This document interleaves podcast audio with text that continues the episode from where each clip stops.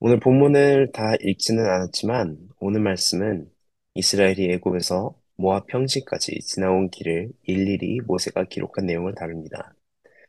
분명 어디서 어디로 향했다고 장소만 적었는데도 꽤 긴 구절입니다. 그리고 우리에겐 이 중에서 예루살렘이나 헤브론이나 여리고나 가나안과 같이 유명한 지명들은 거의 안 보이고 모르는 지명들이 더 많습니다. 그래도 모세는 다 기록하였습니다. 이런 생각도 해봤습니다. 사실 애초부터 하나님께서 이스라엘 백성들을 애굽에서 가나안 땅으로 직선으로 인도하셨다면 이렇게 긴 구절도 없어도 되고 구약도 꽤 많이 줄어들었을 것입니다. 이스라엘 백성들이 고생도 많이 안 해도 됐을 것이고 그 수많은 사람들이 광야에서 죽을 필요도 없었을 것입니다. 하지만 이러한 생각은 하나님의 지혜를 무시하고 우리가 하나님보다 더 지혜로운 마냥 하는 소리입니다. 마치 사람들이 세상에서 보고 느끼는 악을 보며 왜 전지전능하신 하나님께서 이러한 재난들을, 사건들을, 슬픈 일들을 멈추시지 않나 질문하는 것과도 같습니다. 성경 말씀에서 분명히 말하듯이 하나님의 뜻은 우리의 뜻과 다르며 우리의 생각보다 훨씬 높습니다. 그렇기 때문에 하나님께서는 이스라엘 백성들이 광야에서 여기저기 다니게 하신 것입니다. 그리고 그 이유는 그 시간 동안 이스라엘 백성들을 준비시키기 위한 시간이었기 때문입니다. 믿음이 없었던 세대는 사십 년간 광야에서 돌며 죽게 됩니다. 그리고 그들의 자녀들인 그 다음 세대가 믿음을 가지고 하나님께서 준비하신 땅을 취하기 위해 준비시킨 것입니다. 한편으로 하나님께서는 왜 이스라엘 백성들을 광야에서 사십 년이나 돌게 하시냐 할 수 있지만 반대로 또 이렇게 생각해보면 좋을 것 같습니다. 하나님께서는 이스라엘 백성들을 광야에서 사십 년씩이나 고생시키신 것이 아니라 하나님께서는 이스라엘 백성들을 광야에서 사십 년씩이나 그들을 지켜내시고 보호하시고 인도하셨다는 것입니다. 왜 사십 년 동안 목적지로 인도 못하셨나가 아니라 사십 년 동안 광야같이 황무하고 위험한 곳에서도 그 많은 백성들을 지키실 수 있으셨는가입니다. 참 놀라운 일인 것입니다. 그들의 모든 필요들을 채워주셨고 그들의 재물도 늘려주셨고 하나님의 거룩한 백성들로서 살아가도록 훈련시키셨습니다. 사십 년 안에 그 모든 것을 행하셨다는 것은 사실상 매우 놀라운 일입니다. 그렇기 때문에 모세가 지난 사십 년간 지나온 지명들을 일일이 다 기록한 데에는 큰 영적 의미가 있습니다. 바로 지금까지 하나님의 선하심과 신실하심을 보여주기 때문입니다. 더군다나 아론의 죽음도 기록함으로써 앞으로 자신도 죽을 것을 힌트를 줍니다. 하지만 그럼에도 불구하고 하나님을 신뢰하고 앞으로 믿음으로 나아가라는 유언과도 같은 메시지인 것입니다. 오늘 본문에 나온 지명들을 이스라엘 백성들에겐 다 의미가 있는 곳들입니다. 성경에선 기록되어 있진 않지만 그곳들에서 지냈던 하루하루가 하나님의 백성으로 다듬어지는데 필요한 시간들이었습니다. 지난 시간들 동안 하나님께서 아무것도 없는 광야에서 먹을 것과 마실 것을 주신 것을 기억하게 해줍니다. 지난 시간들 동안 하나님께서 이스라엘에게 계명과 율법을 주심으로써 새로운 나라로서 정체성을 주신 것을 기억하게 해줍니다. 하나님께서 그들과 언약을 맺으심으로써 하나님의 백성이란 정체성도 주신 것을 기억하게 해줍니다. 애굽에서부터 그들에게 허락하신 모든 승리를 또 기억하게 해줍니다. 늘 언제나 그들과 함께 구름 기둥으로 임재하시고 동행하시고 인도하신 것을 기억하게 해줍니다. 지금까지 돌아가는 것처럼 보였어도 다시 돌아볼 때 왜 그 길로 가게 하셨는지 이해도 되었을 것입니다.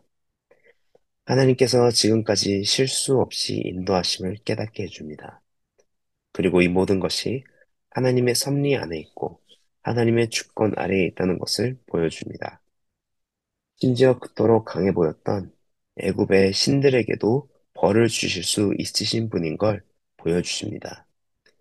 지난 시간들을 돌아보면서 앞으로 그들이 맞닥뜨릴 것들에 대한 믿음의 준비를 시키시는 것입니다. 사십이란 숫자는 성경에서 시험, 준비, 변화란 뜻을 담고 있습니다.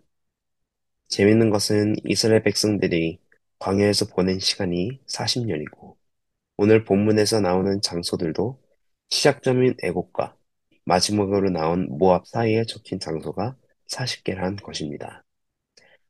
이 시간은 결국 이스라엘을 준비시고, 준비시키시고 하나님의 백성들로서 거룩하게 살기 위한 변화의 시간이었던 것입니다. 왜냐하면 이제 앞으로 그들은 이스라엘을 향해 적대감을 가진 나라들을 만날 것이었기 때문입니다. 그리고 앞으로 새로운 세대가 여호수아를 따라서 직면하게 될 곳은 바로 여리고성이었기 때문입니다. 앞으로 가나안 땅에 있는 나라들을 몰아내야 하는데 제일 먼저 만나게 될 곳이 성로였기 때문입니다. 도저히 이스라엘이 정복할 수 없는 성이었습니다. 불가능한 문제를 직면하게 될 것입니다.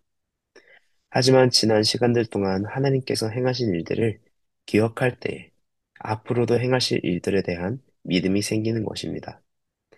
심지어 홍해도 가르신 하나님께서 여리고성 하나쯤 무너뜨리는 것은 아무것도 아닌 일입니다.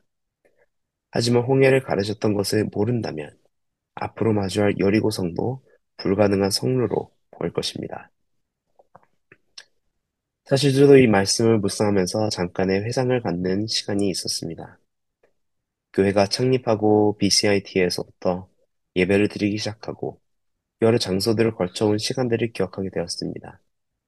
매번 예배를 위해 설치하고 철수하고를 반복하고 어느 한 장소에서 익숙해지다 보면 또 다른 장소를 찾아야 했고 자꾸 예상치 못한 일들로 인해 장소를 옮겼어야 했습니다. 특히 코비드가 터지고 나서 포커에 있던 저희 이노푸드 공장에서 더 이상 사용할 수 없게 되자 급히 장소들을 찾아야 했었습니다. 그러다가 어떻게 연결되어 뉴웨스트민스터에 있던 존 럭스 크리스천 학교에서 캘버리 워십 센터 예배 이후에 사용할 수 있게 되었습니다.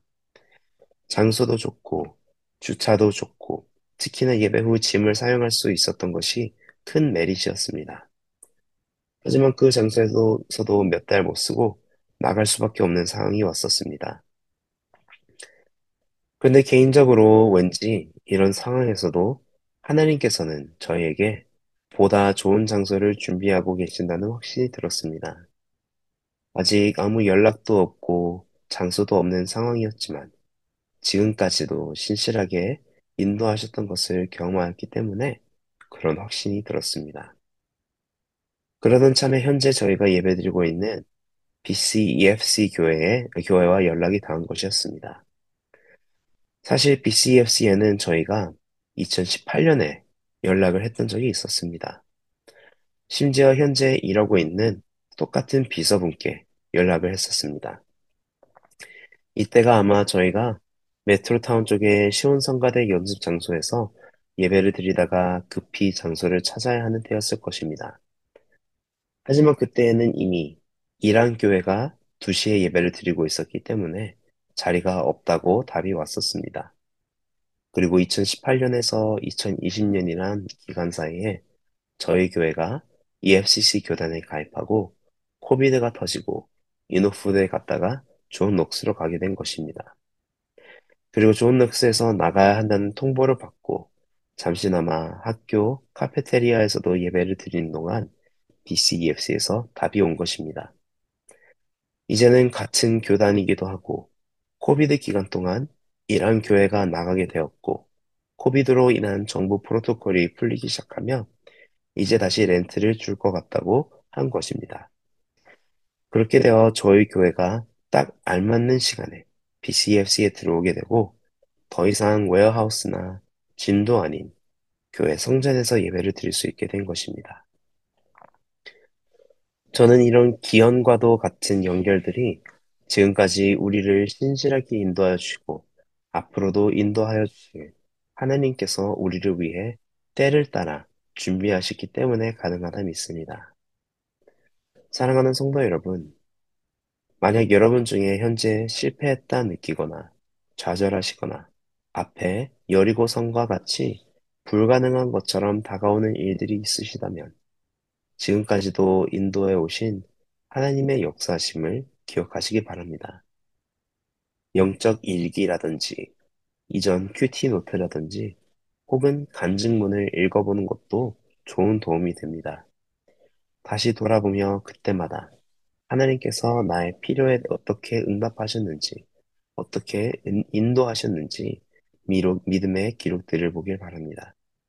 왜냐하면 하나님께서는 그때나 지금이나 또 앞으로나 동일하시고 선하시고 전능하신 분이시기 때문입니다. 혹시 영적 도전 앞에 서 계신가요? 또 중요한 결정 앞에 서 계신가요? 홍해와 같고 여리고성과 같은 문제 앞에서 서 계신가요? 지금까지 선하게 인도하신 하나님을 보기 원합니다. 지금까지 보여주신 그의 신실하심을 보기 원합니다. 지금까지 채워주신 그의 섭리를 보기 원합니다.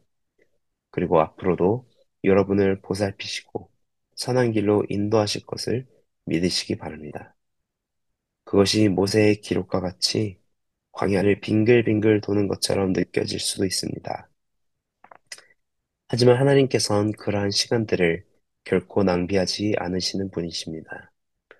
하나님 안에 있는 저와 여러분을 준비시켜 주실 것입니다. 지금까지도 또 앞으로도 영원히 주님과 함께 하여 주실 것입니다.